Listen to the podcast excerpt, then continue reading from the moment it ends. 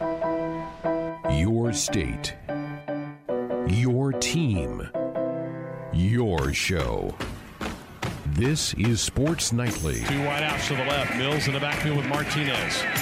Adrian gets the snap, gives it off to Mills. Mills spins away. He's to the 40, 45,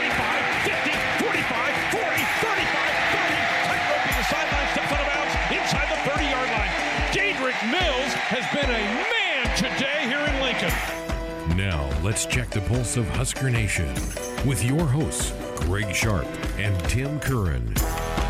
Another week of Sports Nightly underway. How lucky are you? Be able to sit and listen to us for a couple of hours, huh, Tim? I mean, come on. That, that's like winning the lottery. you know, we're just here. We're giving the people what they want. we're here to bring warm cheer to everyone in these uncertain times. A phrase you've heard far too many times. And I mean, right now there's baseball on my TV. I don't know how much longer I'm going to be able to say that, but right now I can say it. Oh yeah, there's two games going on. I was watching the. I saw the A's finish off the Angels. The A's, by the way, my pick to to win the AL West. They're three and one. Padres are playing the uh, the Diamondbacks and winning that game tonight. You've got. Well, at least on my my uh, package, sports package, I'm have the Royals and Tigers coming up, and I think then it's the Red Sox. Is the Red Sox the Yankees? Maybe a little bit later on tonight. So uh, lots of baseball going on. Let's start there because that's been the biggest story of the day, and that was the news of the Marlins, who um, yesterday it came out before their final game of their series in Philadelphia that they had a couple players test positive. They did a, a full test of the team, and then the they didn't leave them. They did not let them get on a plane and fly out of Philadelphia last night. They stayed, got their test results this morning, and it was worse. You had 12 players, two two staff members, so 14 uh, of their members of their travel party tested positive, and so they are still in Philadelphia, to my knowledge. And their home opener tonight with Baltimore has been postponed, uh, delayed, canceled. And then the Yankees were coming into Philadelphia, so they were going to use that same clubhouse that the Marlins were in all weekend long. They want to fumigate the place and clear it out. So the Yankees not playing tonight at all. And I think the reaction early today, Tim, was that that's it. Baseball's done. Um, you surprised that they didn't pull the plug? Well, yes and no. I think that if it were just the Marlins, because right now we don't really know. I mean, if if, if the Phillies or, or, Yankees start getting some positives and multiple of them, then yeah, I wouldn't be shocked if Manfred would have pulled the plug, you know, tomorrow. But I think right now what MLB is probably trying to do is just to see if was this just a localized outbreak to the Marlins and can they keep it contained, and is this going to be the only sort of flare up? Um, but there are just so many questions that you know. It, it, number one, how did these players get it? I mean, I guess it's hard to you can't really bubble it up when you're traveling halfway around the country. So that's probably where they got it. Maybe I was at an airport, or I know they probably fly private a lot, so I'm not really sure how that all works. But the other thing too is instead of shutting down, I know they have that the, the, the taxi squad they might be able to lean on. I don't know if the the Marlins can do that, but I mean we, we are getting close to, to somewhat of a disaster because you know the NBA has gone off without a hitch so far. MLS has gone off without a hitch again so far. NHL, I think the same deal, but Major League Baseball because they don't have a bubble. Now you have the Marl. Oh, I think 13 it was that that tested positive and that just starts raising some concerns because you think, okay, well, they just played the Phillies and they just played, or they're they're going to play the Yankees. And did any of those guys get it? And then does this just start spreading across the league if they don't? And then the also thing is, can you make these games up because they said it's postponed, but there's not really a lot of room on the back end of the schedule to make these games up. So I, I don't know. There's just so many unanswered questions right now that we're all just kind of walking on eggshells, just kind of thinking, I hope they don't cancel it, but really not knowing what's going to happen. Well, it was a divisional. No, tonight's games were not divisional. They were playing well. They're playing Baltimore, who they're going to play a little bit on the opposite end. Here's my thought: is that you're probably going to have more flare-ups like this as we go through the next two months and so teams are going to have games canceled by this. What I think you do, you know, I think it, when the regular season ends, if you've got games that still need to be played to complete your playoff picture, I think you're going to, have to go back and play them. You're going to have to finish. You're going to go back and play them. So maybe the playoffs are delayed a week to, to get some games in that may decide who gets that last playoff spot or who wins the division or comes in second or gets one of those things. So you may have to have a buffer. You do have, I think there's six six six or seven built-in days That's, off. I think they it's could six. go they could go make up a doubleheader one day when they have to play that. Uh, because of the expanded rosters, you can handle double headers a lot better than if you were at the 25 man roster, which is normal for Major League Baseball. So they're, they, they're going to have to be creative. They're going to have to, and I think this isn't it. It's not going to stop in the Marlins. There, it, it may be another week or two before somebody else has a flare up, but I think, Tim, we're going to have some of that. And I think the message for the rest of the pro leagues, and you know the NFL's watching this too, is we're going to have to be flexible with this whole thing. And, and uh, there's already a story up at CBSSports.com about the NFL may not get their full 16 games in. They may have to, to, to ratchet it back a little bit and build in some more bye weeks for teams to overcome some of these spikes that I think are going to pop up over the next three, four months. Right. I think, you know, unfortunately, I think you're right. Um, I think the NFL has at least one advantage in that you could go to sort of a, a, weird schedule where you maybe you're playing every other week instead of every week, but then yeah. getting a full 16 games and probably wouldn't work in that scenario. Maybe you cut it down to 12, and they already don't have a preseason, so that's that's already impacted them there. But you're right. I mean, there are going to be more flare-ups um, because in Major League Baseball you can't really do a bubble type thing where you're only playing in one stadium or one or two stadiums. That wouldn't really work. Trying to get all those games in, so their their hands are kind of tied to that perspective. But I mean, yeah, you're right. There, there are probably some ways they're going to have to get creative. Maybe it doesn't happen under that same format as you were saying. Maybe they have to push the playoffs back by a week. It might be more than that, uh, given given how many of these flare-ups do occur. But I mean, you can still hold out hope that this was just a you know incident of maybe there was one guy because uh, the other thing I'm I'm kind of curious about too is is uh, you don't want to make this into a witch hunt type scenario, but you kind of wonder how the the player or whoever the staff member was that contracted it first were they you know quarantining were they wearing a mask and and where, where did they go do something stupid like you know go to a massive party or go to a barbecue and pick it up there? So i don't know. And that probably doesn't matter in the whole grand scheme of things but you just hope that major league baseball players have to be extra precautious so that they don't start spreading this thing around when you don't have a bubble type thing. So that's that's just my only concern but i'm still keeping my fingers crossed. I mean for now there's there's a few games looking at the schedule, it looks like yeah, the Cubs and Reds that that's postponed. Yankees Phillies was postponed. White Sox Indians Orioles and Marlins obviously postponed. But the rest of the games tonight, like you said, Royals and Tigers, Mets and Red Sox, those are still going on as scheduled, and there's been no announcement for the weekend or, or for or for the rest of the week's games. So uh, I guess right now you just kind of have to cross your fingers and cross your toes and hope for the best. Yeah, you got weather issues right now for in both Cincinnati and Cleveland. That's why those games are having trouble getting going tonight. It has nothing to do with COVID. It's just Mother Nature's jumping in there and dropping some raindrops uh, in there. Now, uh, flexibility is going to be the whole key for all of this, and and it's kind of going to be the. I, I'm not going to say new norm because I think we're going to get back to some stability in the, in the next year. But I think for the for the next three to four months and we saw it over the weekend in college football. Oklahoma, set to open their season September the 5th against Missouri State, announced we're going the last Saturday of August. We're bumping her up. We're going week zero. We're going to get a game in, get a week off. KU lost an opponent with New Hampshire deciding not to play football this fall. They go out and get Southern Illinois and they go, we're going to play week zero. Give us another bye week to put in there. So already you're seeing in college football teams that are going, we're just going to get creative here. We're going to start building our own bye weeks in there, see if we can get this thing in. So I think sports fans, you better just be flexible on what you're going to have to do. And, and, the, and these organizations, universities, all they're going to have to be creative in how they try to get this thing in. Right. They're going yeah, they're going to get in by by hook or by crook and you know, I kind of smiled a little bit when I saw that news because it's almost like the Big 12 is is thumbing their nose at the Big 10 a little bit because they're actually bumping these games up to play non-con mm-hmm. games and and it does make some sense from the standpoint of I mean, really the only reason and probably the major driving point why the Big Ten canceled non-con games was was because of that story that came out about SDSU fearing that they didn't have the resources to test all their players.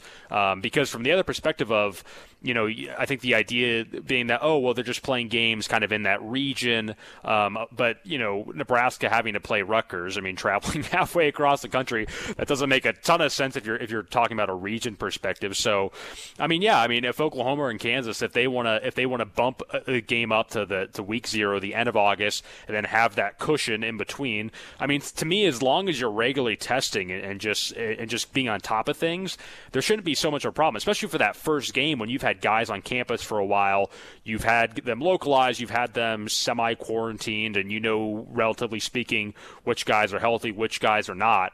Um, that shouldn't be a huge deal. And you just hope that it's going to be a ginormous task for the coaching staff to make sure these guys are all accounted for. Make sure that, like, on the weekend, they're not, you know, going out to a bar with 250 plus people, you know, cramming in there. I mean, in fact, there's probably a lot of states and cities you probably still can't do that. So, but it's just going to be a matter of can the coaching staff keep everyone kind of corralled to use a to use a awkward phrase just just make sure everyone is staying responsible here making sure no one's putting anyone in jeopardy and, and hopefully be able to see the season out we still haven't seen the revised Big Ten schedule. I am told by several sources it's out.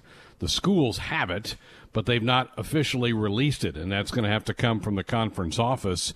So um, we we thought maybe today would be the day that that popped out. I think it's definitely going to be this week that the Big Ten says, "All right, here's the here's the schedule. Here's who everybody's going to play, and when right now we have them scheduled to play."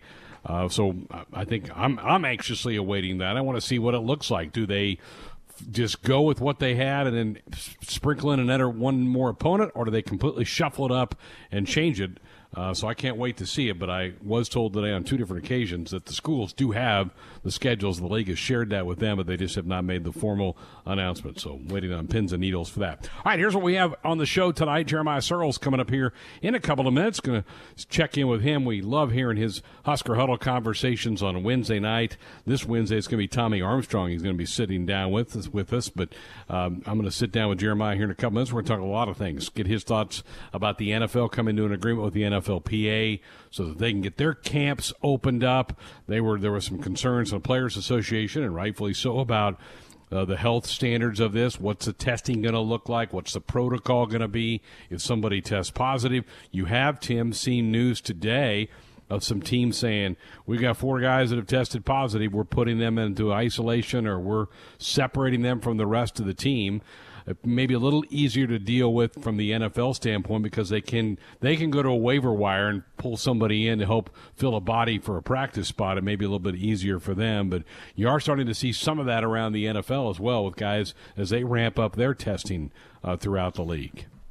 Right, and the NFL's had so much time to prepare for this, and you are seeing you know, the, the NFLPA had already made an agreement with the league. I mean, they're they're scheduled to, to go on, but you know, I, I did see some articles too about players raising concerns and they're not going to get hazard pay, all this stuff, and you do start to worry a little bit about that. But you're right. I mean, they still have the benefit of time on their side, not for too much longer now, but they still have a little bit of time to get this figured out.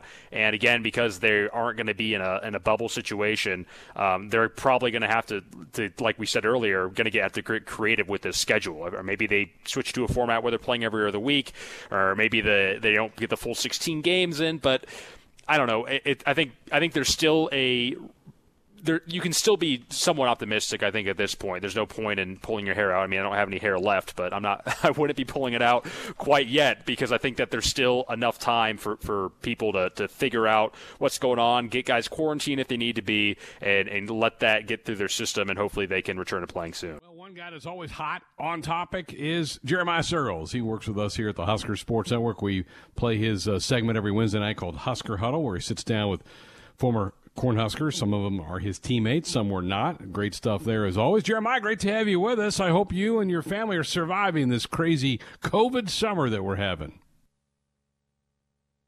Yeah, man, it's been it's been crazy. First of all, I hate being locked up at home. Um, I, I need to be out and about and doing things. I'm I'm as about as extrovert as they come. Uh, my wife, on the other hand, she loves it. Huge introvert, loves staying at home. So she's been finding ways to get me out of the house. But it's been it's just been weird. Um, I mean, seeing guys like Spencer and Qvale, and for my first year being retired, I fully expected for those all those guys to be gone off to OTAs doing their thing, and they've all been here and we've all been hanging out, and it, it's just been really bizarre. Um, that's the best way I can think describe it. Is there's no way like, well, why is this happening? Well, it's just kind of happening, and it, it seems like everything's changing day to day, but I mean, overall, it's been it's been good. I've been trying to ride the Peloton as much as possible, lose some weight, and start trying to get back into fighting shape here. So. Well, let's start with the NFL angle. Last week mm. there was a the, the, NFL and the NFLPA apparently came to an agreement on on how to handle the medical part of this whole thing. Uh, how optimistic are you that they can at least get camps underway here in the next week or so? Man, I was I was feeling more optimistic till I, I followed the Vikings, obviously, and I just saw they had to put like five guys on that COVID IR, including their head strength or head uh, athletic trainer Eric Sugarman now also has COVID. So it's just it's going to be things like that of how serious does that make people start to worry, or is that something that we're just to be like, hey, this is to happen this season, so let's deal with it and move forward? Because it's to be one thing or the other. It's to be nope, everything's canceled, can't do it anymore, push the whole thing because this is happening, or hey, this is going to happen regardless all season. It's impossible to go through the entire season without someone or some group catching some this at one point in time. Like, let's start making protocols now during training camp and see how they respond, so that when we get to season, we have everything kind of written out, which is what I hope they do. But I mean, you saw with the Marlins um, today when they got the games canceled for for baseball. So it's just, oh, man, it's it's one of those things of how do you react? Do you overreact? Do you underreact? Do you do it just right? And I mean, everyone's flying by the seat of their pants, but I think we'll get camp off the ground. I don't know if we'll get games off the ground just yet. Is anybody going to their training camp sites? Or are they all staying where they just work out during the season? Do you know?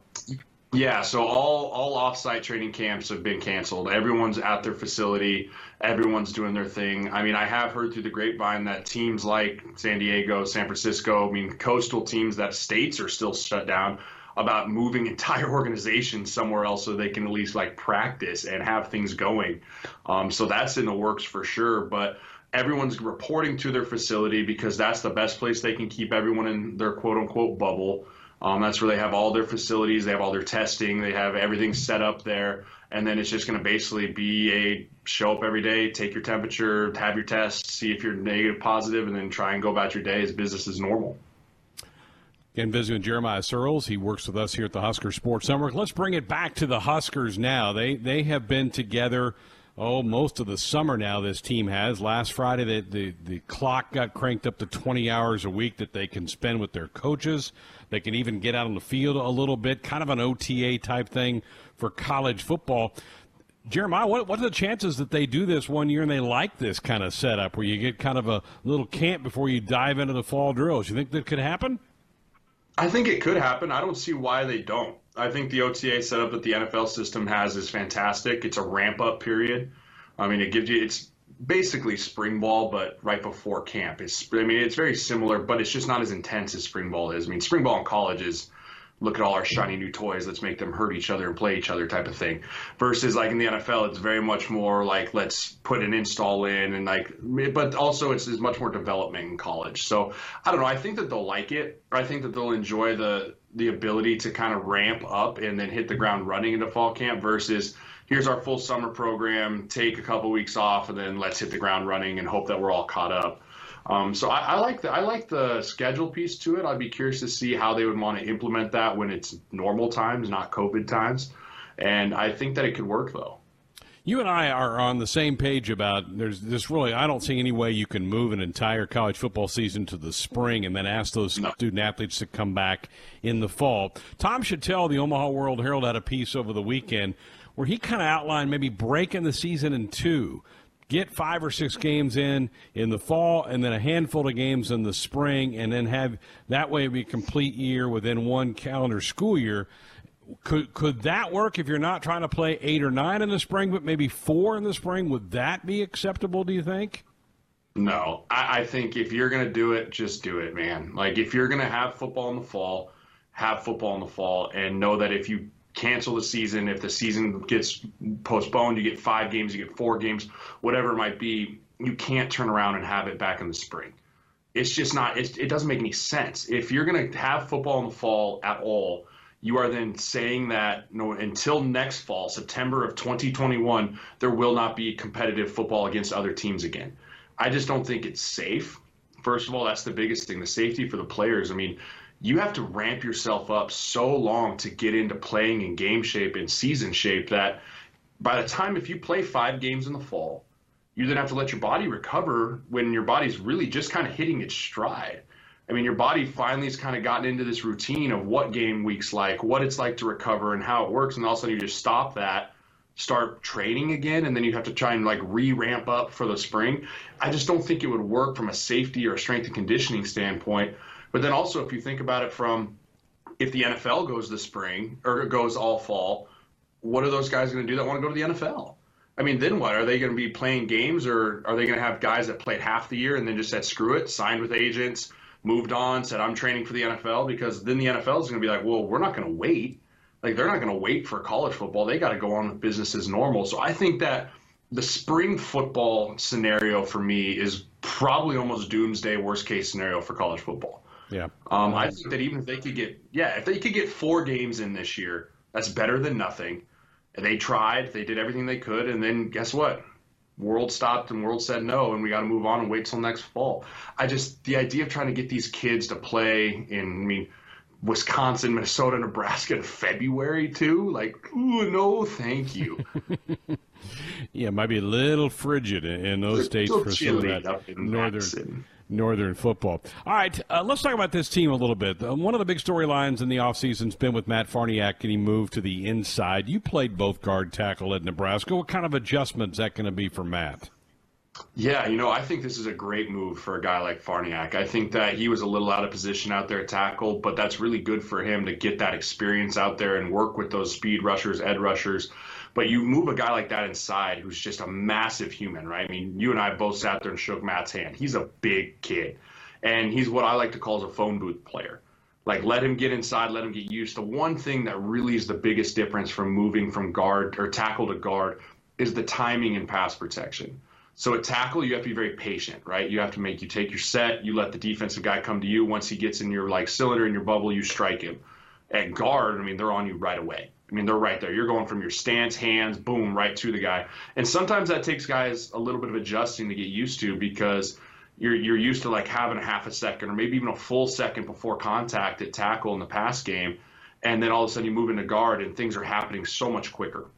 I mean, it's just it's just the timing of everything speeds way up. I mean, you're closer to the ball. Everything's more condensed. You got guys on both sides of you now. So I think that not having a spring ball for a guy like Matt really sucks for him because I think he could be a really really good guard, but he's going to be kind of figuring out as he goes here with training camp and with once season really just gets rolling. But I think he's going to be a guy that you'll see him just get gradually more comfortable and gradually better at it as the year goes on. And hopefully we get a full 10 games. I mean, he could be a guy that I think could have the potential of being second team, uh, first team All Big Ten type guard with just his raw, brutal strength that he can just move guys with on in that uh, interior line of scrimmage. Let's slide over a spot to the center position. How much improvement do you expect to see from Cam Jurgens this year? I expect to see a lot. Um, this is another guy that I think really needed spring ball just to again have the game slow down for him. I think a lot of times last year people focused on the snaps, but I think the snaps were going crazy because he was on his mind was on a million other things. Um, as a center, which I've also I played center in the league, you have to know that snapping is just like walking for you. You can't think about it. It's just got to be so second nature that you're just like because you've got you're looking at mic points, you're looking at safety rotation, you're looking at all these different things that if you're worried about oh crap the snap, you're not focusing on everything else that you need to focus on. And so I think a lot of times he was just playing too out of control in his mind. Not necessarily physically. I think he just the game was going about 50 miles an hour and his brain was going about 100. And so I think that if the game can slow down for him, he'll be just fine. So I hope that he's been snapping as much as he can. I mean, he should be snapping the ball 100 times a day at minimum and just taking his steps, walking through mental reps, just like how do I get up to the line of scrimmage? And it's like, okay, identify the front, identify the mic, identify our position group, make the call, snap the ball. And that's just, he needs to have a process. Every center needs to have that process as they walk to the line of scrimmage that they go through every single time run, pass, RPO, it doesn't matter. And so I hope he's developed that process. And I know Greg Austin talks with Al about it because he played the position as well. Again, visiting with Jeremiah Sirles here on Sports Nightly on the Husker Sports Network. You mentioned Greg Austin. Third year now as the offensive line coach here in Nebraska. So we've kind of seen what he likes to do, and we've also seen who he likes to identify on the recruiting trail. We've talked a lot in the last couple of months about how big that room is getting mm. from a size standpoint six eight, six seven guys. More like what we saw really during your year when you uh, saw guys like yep. Qvale coming through and yourself. What, what do you think that says about what they look for when they're trying to go identify future players? I think they. I mean, you you got to have big guys up front. I think for, I mean, not a knock on any of those guys that played in the Riley area, but I mean, you start looking across the board and you'd be like 6'1, 6'2, 6'3, and, and they're just not that big. And you're playing in the Big Ten against big human beings on the other side. You go into the NFL, what I mean, most NFL linemen 6'4, 6'5, 6'6. I mean, so you got to recruit guys that have NFL talent. You think that could have NFL talent that are just based off their size because you can develop everything else. You can't coach size. I mean, you can't coach a guy to be six seven and have a wingspan of seven foot. Like that's just God given. And so I think that you want to go get some of those guys that have that raw talent because you can develop them into very good players here at Nebraska and then hopefully move them on to the NFL where they can have great careers. But that all starts with just getting the framework in the door. So I think that they want that really that nasty big up front team that they I mean that they kind of model after of road graders and then you sprinkle in these skill position players you can just do a lot of things but nothing matters if you can't get the ball run in between the tackles with big bodies yeah, well, we've certainly seen that. Well, we've really enjoyed your Husker huddles on Wednesday. What's that been like for you, talking to some of your old teammates and then some guys that you haven't played with? What's it been like? Yeah, it's been awesome. Uh, it, it is a little different going from interviewer to interviewee. Um, sometimes it, it, you start to like, well, you want to talk, and you're like, but I'm interviewing the guy. And so it's been awesome. Um, I've loved doing it. I love you guys over there at Husker Sports Network for giving me a chance to do it. And it's been a ton of fun. It's great to reconnect with some old guys and really just kind of see what everyone's been up to. I think that's the great piece is some of these guys we haven't talked to in maybe a couple years or three years. They they kind of been unplugged from the Huskers um, media world for a while. So just getting to reconnect with them and and see what they're doing. I think Quincy's interview last week was great because he's part of the NFLPA. He's in very plugged into all that, and he was able to give some great in-depth stuff. And then you get guys like Blake Lawrence who completely ventured off and he's doing a CEO thing now. And I mean, I'm excited to get caught up with guys that aren't in football anymore. Guys that have moved on and, and they're taking different avenues in life. I know that I'm trying to get Jordan Westerkamp to join and Josh Mitchell and, and guys that are just out there killing it in other things in life. Um, I think it's fun to keep up with those guys too. Well, it's been really fun to hear those. We enjoy those every Wednesday night. Keep it up, and we appreciate you spending some some of your Monday night with us tonight. Absolutely. I appreciate you guys having me on. And as always, go Big Red. Tonight, we take a look around the Big Ten Conference. Brought to you by Sinclair Oil Gasoline and Oil Products. Fill up your life and your vehicle with DinoCare. Sinclair's top tier gasoline. Fields looks, throws, middle of the field toward the end zone. Touchdown, Olave. 27 yards. He dodges a guy at the one and jumps into the end zone. Touchdown, Michigan. Touchdown, touchdown, 30, 20, 10, touchdown! Touchdown, Illinois! 20, Cone to the 10, Cone to the 5, Cone, touchdown, Wisconsin! Tonight. Daru in motion, and empty backfield. Plummer waits for the snap, and he's back to throw. Steps up, throws deep over the middle, caught! Touchdown, David Bell with the touchdown catch! He took a big hit as he brought it in, but David Bell gets the touchdown, his second of the season, and the Boilermakers draw first blood. The Purdue Boilermakers. Check out what's going on with Purdue and Mike Carmin of the Journal Courier, who's been uh, preparing all day long, apparently, to be on Sports Athlete tonight. We appreciate that. Mike, how you doing? Are you hanging in there? Yeah, I take every assignment seriously. What? Give me the latest. What's going on there? Are they have they had major infections? Or what are they practicing? Doing their little twenty-hour week? What's the latest with Purdue football? well, they are practicing. They've moved, uh, like most programs, to the next uh, uh, next part of uh, what the NCAA allows, and uh, they're just kind of, you know, plugging along. They've uh, you know, Purdue announced last week uh, within the athletic department it, it, it, it's had 27 positive tests uh, from June 8th and through uh, through last week.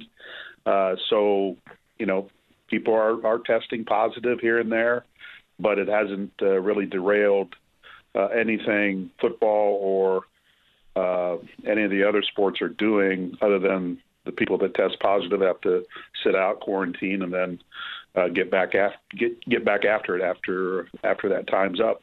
Mike, to your knowledge, have any of the of the the 27 positives required hospitalizations? Uh, no, Purdue has uh, Purdue made that clear in its uh, release that uh, uh, none of none of the uh, cases have resulted in any hospital stays. Oh, that's good. All right, here we go. The last year I know was was a disappointing season for Purdue. There were there were obviously reasons for. Injuries. Rond, Rondale Moore's injury certainly derailed the team a little bit. They had injuries at quarterback. Uh, kind of a reset button for Coach Brohm, wasn't it? After last season. Yeah, I mean they just they're trying to stay healthy, number one, and get their their big guns on the field. You know, and Rondale Moore is is the big gun, and you know another big gun emerged last year with David Bell. So you've got two guys that uh, they want on the field together. And as as I went back and looked at last year, Bell and Moore uh, were on the field a combined 96 plays last year mm. in the first three and a half games. That's that's not a lot uh, when you're looking at a full season. So they need to get them on the field at the same time to to really put some pressure on defenses. Then they have to figure out who's who's going to be their starting quarterback or will multiple quarterbacks play uh, this year because they have added a, a graduate transfer from UCLA, Austin Burton, to go along with Jack Plummer and Aidan O'Connell. Uh, so once camp gets going and once you know everybody knows if what's going to happen this season, you know what happens at the quarterback position is going to be a big deal at Purdue again. Can they find a, a, running game to help balance that offense at all? What, what's the status of the running game in your eyes? Um, it, it, needs to it needs to t- take a step forward. Uh, they were just young in the backfield last year, uh, but also uh, a lot of inexperience on the offensive line uh, played a role in that as well. They've they've got most of their line coming back. They're they're scheduled to add a graduate transfer, Greg Long from uh, UTEP, but he's had some injury uh, issues throughout his career. Um, you know, I, I think ideally they would like to see him play right tackle uh, if if if if they can get get that out of him. But you know, Grant Hermanns has been a pretty good anchor on the left side uh, at the tackle spot. But the, the offensive line needs to take a step forward. And King Doerue, you know, led the team in rushing last year as a true freshman. He needs to he needs to be a little bit better, but also they need some other backs to step up and uh, provide uh, provide some more uh, uh spark out of the backfield. Getting busy with Mike Carmin of the Journal Courier. We begin tonight our Around the Big Ten report, starting with the Purdue Boilermakers. The other huge news in the offseason was Bob Diaco being hired as the new defensive coordinator for Purdue. He was here uh, for the final year of the Mike Riley era of Nebraska. What kind of impression has Coach Diaco made early on? Well, uh, you know, probably probably a lot. You know, we didn't we didn't get to see a whole lot of spring practice, and they only they were only able to get eight practices in, but in, in the parts that we saw, there was a three-four being thrown around. They they claim they'll go back and forth between a three-four and a four-three, and regardless of what uh, scheme they're in or alignment they're in, George Karlaftis uh, had a had a nice freshman year for Purdue off the edge, and I think uh, he's poised to to do it again. Probably the biggest key for Purdue defensively and how Bob is going to use uh, Lorenzo Neal. played all last year. Mm-hmm. Had suffered a knee injury and at the end of the 2018 season. Uh, didn't didn't get on the field last year. Um, may have re-injured something late in the year during practice. But if they can get him back healthy at the nose guard spot or the defensive tackle spot, uh, that will be a big big bonus for Purdue because the last couple years they've really struggled in getting some pressure on the quarterback and getting in the backfield and making um, producing enough negative plays back there. It looks to me like Mike that front seven, if if he's healthy, and Karlaftis certainly is an all conference type of player, that front seven could be pretty salty. Could be. They're they're thin at linebacker. Uh, Derrick Barnes uh, will probably move from in spot that he played uh, last year and half of the year before that uh, back to his natural position of middle linebacker. Uh, they've added a junior college transfer, Demarcus Mitchell, big guy who can who can play linebacker but also can come off the edge. And they've shifted a safety, Jalen Graham, uh, down to an outside linebacker spot, uh, giving them a little bit more athletic ability at that place and a you know probably a hybrid guy that can that can, can come off the edge, but also uh, help you in the in, in the pass game. So there's some there's some talent there. Uh, it just is it going to mesh with what Bob Diaco wants to do, and how does he utilize uh, that personnel? Well, uh, when the schedule was set a month ago, Purdue was was going to come to Lincoln to begin the season. We we've still not seen an official release from the conference. How much do you think they'll mix things up, or do you think they'll leave kind of the blueprint that they had in place? What's your what's your best guess? My best guess is they'll probably tear it up and start over. Um, it's it would be it would probably make sense to do that because I, my personal opinion is, you know, we don't know a when the season's going to start, b and if we're going to get to the end of the season. So I, I'm in favor of trying to get as many of your your marquee matchups, your rivalry games into into September and early October, just so those games are played. Uh, they're the best games the conference usually offers, uh, like Michigan, Ohio State, Purdue, Indiana, so Nebraska, Iowa. Uh, I, I just think they'll probably start over, put together a schedule that you know creates a lot of flexibility uh, over over three months, and then just kind of roll it out and see if if if the Big Ten or any other conference can get to the finish line at that point. Yeah, yeah, we're all just in a guessing game right now. Mike, always great to catch up. Thank you so much for being a part of this one. Let's hope we uh, we have some real football here in about six weeks. Thank you for having me. We've got Mike Carmin of the Journal Courier with us here, breaking down the Purdue Boilermakers. And Tim, you look at this team and They've got parts, but they certainly have question marks as you look up and down this this this roster. Right, especially at, at defense with, with Bobby D, a name that, of course, Husker fans will be familiar with taking over. Um, you like what they have at receiver and Rondale Moore and also David Bell, but at offensive line might be a little bit more of a question mark.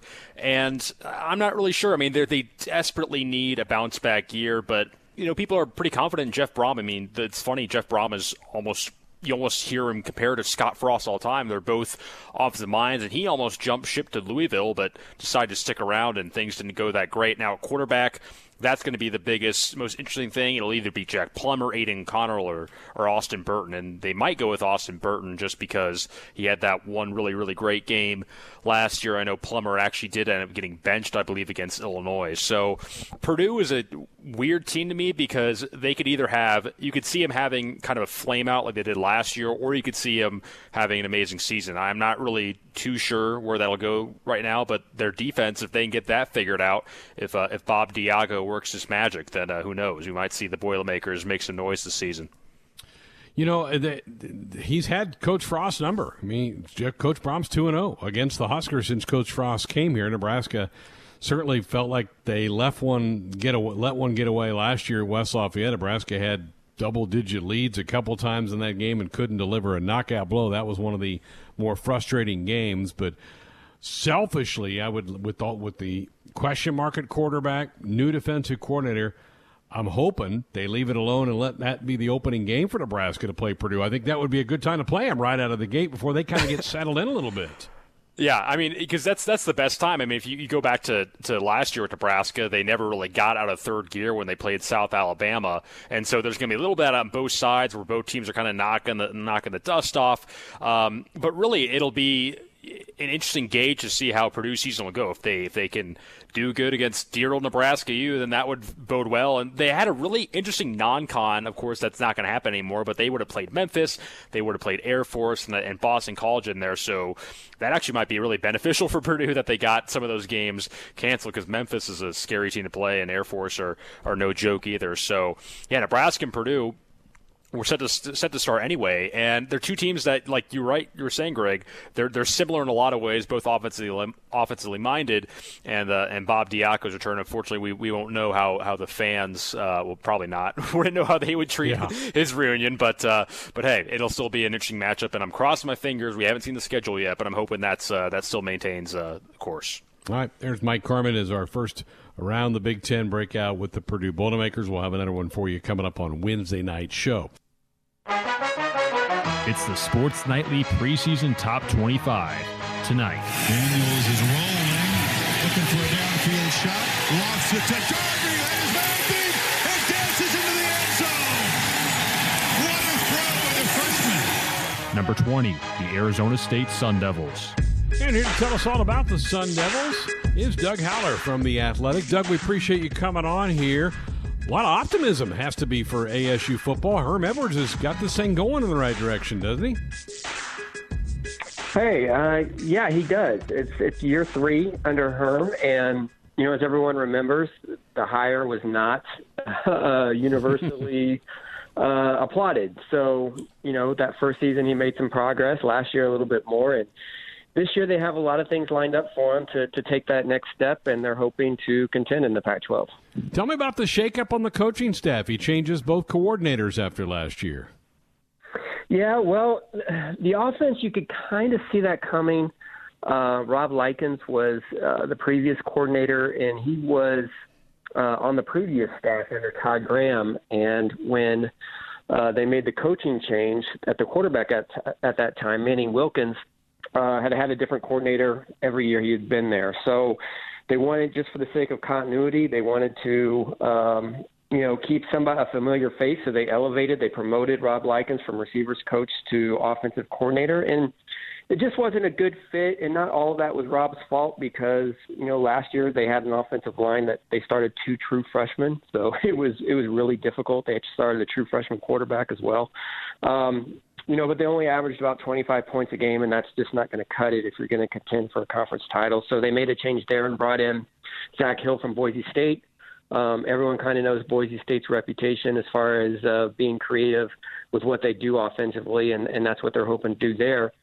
And then defensively, uh, they lost their defensive coordinator, Danny Gonzalez. He left to become uh, the head coach at his alma mater, New Mexico, and that was something that that I think you people could see coming. Uh, Danny was very well respected within uh, the athletic department, uh, but ASU had a pretty good uh, fallback plan. They they uh, promoted Antonio Pierce was the linebackers coach, former NFL uh, linebacker. Uh, you know, did some great things in the NFL. Played in a Pro Bowl, won a Super Bowl, and then they also have this guy by the name of Marvin Lewis who coached in the NFL for nearly two decades. Uh, he was an analyst or an advisor to Herm Edwards last year. Uh, they made him co-defensive coordinator as well. So they have uh, two guys there. They're changing up the scheme a little bit, but as far as football knowledge and expertise, uh, there's there's definitely no fall uh, fall off there. It's an NFL type staff with those two guys on there. Jayden Daniels was terrific last year. Doug, t- tell our audience a little about him and where do you where do you think he can still grow as a quarterback? Well, I mean, everybody kind of knew um, he came in uh, he was rated, I think, as like the, the number two uh, dual threat quarterback in high school his senior year. Put up just crazy video game type numbers. Everyone knew he would get a chance to start, and you know it didn't take long when he was here for spring ball as a true freshman. He enrolled early that he was probably going to be the guy. But everyone expected growing pains, and to be honest, there there weren't many. You know, I think uh, in the second game of the season at Michigan State, and you know that's a pretty as as your listeners know, that's a pretty crazy environment. Um, you know, he leads the game-winning touchdown in the final minutes, and that that's that was the first sign that the kid was different. He just doesn't he doesn't react negatively uh, to pressure, and for someone that young, that was pretty impressive. He led Arizona State to three comeback wins uh, like that: one against Michigan State, one against Cal, one against Washington State. Uh, he made probably the play of Arizona State season against uh, number six Oregon that knocked Oregon out of the playoff race there late in the season, third and 16 through a, a pass down the sideline to their top receiver Brandon Aiyuk. Just really poised uh, through 17 touchdowns, just two interceptions, doesn't make many mistakes.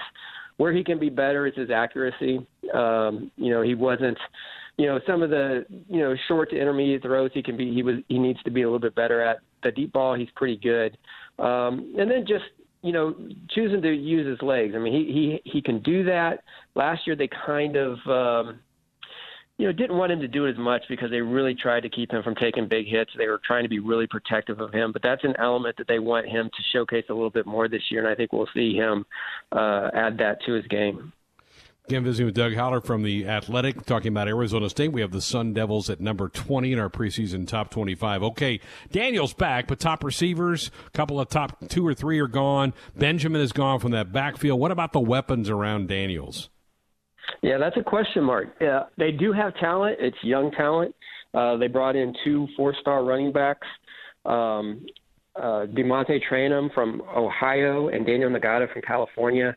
Uh, very talented. We're here for the spring, but they're freshmen, and you know the receiver position is is very similar as well. They do have a kid by the name of Frank Darby, who's a senior, uh, who is who's a big play threat. You know, he averaged almost 20 yards per catch last year, which ranked 10th nationally. Um, you know, he he's really good at getting behind the defense and making plays there. Is he as well rounded um, as Brandon Aiyuk was? Brandon Aiyuk was a first round draft pick. Probably not. Um, but he he is a weapon. He is dangerous. And then, you know, they have a lot of youth. They they have uh, they signed four kids who were top 100 receivers last year in high school. But you know, it's just it just depends on if they're ready to make the jump. None of those four were here for spring. Uh, ASU was among the fortunate schools. They got in seven spring practices before everything was shut down. Uh, and you know, in the new offense they're running, it's a little bit different. And the receivers have a little bit more responsibility, so it really is going to depend on whether or not they can pick up those things. But you know, when you lose Eno Benjamin, who's one of the best rushers in school history, when you lose a receiver who's a first-round draft pick, that that without question is a concern replacing those guys. Doug, let's talk defense a little bit. What, how how will, the adaptation from the, the three four to the four three work in your eyes, and what kind of stars are on that side of the ball for the Sun Devils? Well, they're they're going from a three-three-five to to a four-three, which is more of a traditional uh, scheme, of course, and that's that's what Marvin Lewis and Antonio Pierce. Uh, that's kind of their background. Um, you know, they they return eight starters from last year. Um, they have a group of guys that they started as true freshmen in Herm's first year, and this is their third year now. So they're they're past that kind of um, you know learning phase, and now it's time for them to kind of step up and, and be you know, maybe not all Pac-12 caliber players, but you know, closer to that to that level. Um, so they're they're expecting big things. The big thing for for Arizona State on that end, their corners are solid. They have a four-year starter on one side. They have a former five-star high school prospect on the other. Their linebackers are good. Their, their back end is solid. It's just going to depend on the pass rush. Um, last year they played Colorado, and you know they didn't get you know, I remember standing next to the, the Colorado's quarterback, Steven Montez, at the end of the game, walking off the field. I noticed he didn't have he had a, a white uniform on. He didn't have one grass stain anywhere. Wow. so I took a picture of it. I went back and I watched the game again. They didn't touch him one time. Not one time did they lay any any hand on on the quarterback. And you know he he picked them apart. And that's the big thing. If they can find a way to you know find to get pressure on the quarterback, they should be they should be pretty good they think they have the corners that can uh, allow them to um, play man coverage, so that could help out there. But that's really their big question mark is if they can find a, a pass rusher that can just cause problems. Okay, the Pac-12, like the Big Ten, is not going to play non-con. Uh, any idea? Is the schedule out yet? Do the schools have it? I know they're looking at the 19th of September to start. Has the schedule been officially released? It has not. They're thinking um, about the last thing that they announced is that they were hopeful that it would be announced this by the end of this month. Uh, there have been reports that have leaked that said they're looking at, you know, a 10 game schedule, adding adding one more game to what they already have. So, um, you know, I think everyone's just kind of in wait and see mode to see, you know, if, if even that gets changed. But I do think that they'll probably announce something soon. It sounds like it'll be a 10 game schedule. Um, so, you know, we'll we'll we should know, I would think, maybe by the end of this week, and hopefully we will. But who knows? Um, as you guys know, this thing seems to change week by week. Oh, hour by hour. Uh, have they have they have the Sun Devils stayed healthy? Have the has has the virus made its way through the team at all? Have they been very transparent with what the, what's going on with testing? They have not. They they uh, before they started voluntary workouts in June. Um, they had like a Zoom call with the media and kind of explained what their procedures were as far as bringing back players, how they were going to phase them in as a team. Um, you know, their protocol for being in the facility, having masks on at all times, leaving, coming in the same door, walking the same way to the to the locker room, to the weight room. You know, no lingering, leaving out the same door. You know, their key cards to the facility don't even work anymore, so it's not like wow. they can just come and go as they please. So they had. I mean, from everything they said from the get go, it sounded it, it sounded pretty impressive that they were you know taking this seriously and they had a pretty good plan in place. ASU is one of the schools that do not release uh, any testing information whatsoever. Um, so do have they been totally clean? Probably not. I mean, Arizona is a state that's really had cases spike here in the last month. But as far as how bad it's been, I, I, I can't answer that. Well, Doug, as we sat down and, and, put together our top 25, we really see it as kind of a battle between ASU and USC for this South Division title. Is that how you would handicap it? Yeah, and I would probably give USC just uh, you know the slight edge right now um, just based on what they have returning. And, and another thing I didn't mention with Arizona State is the offensive line.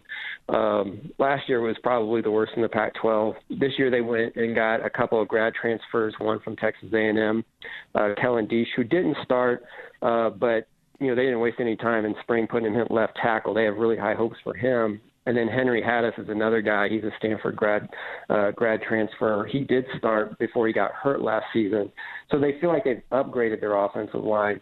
But that that's kind of you know the offense and defensive line is kind of the question marks I have, which is why I would give them uh, put them just a slight just slightly behind USC. But I do think um, you know, I think Jayden Daniels is a special talent, and obviously everything, especially in the preseason, starts with the quarterback. So, you know, I I would put them right there as, as the contenders in the Pac-12. Yeah, very good, Doug. We appreciate. it. Thank you so much. Hopefully, we're covering games here in about a, six weeks. I, I hope so. I appreciate you having me. Greg Sharp, Tim Curran, Austin Orman back at our broadcast studio running the show. Time for this weekend's weekend winners. Tim, why don't you lead us off?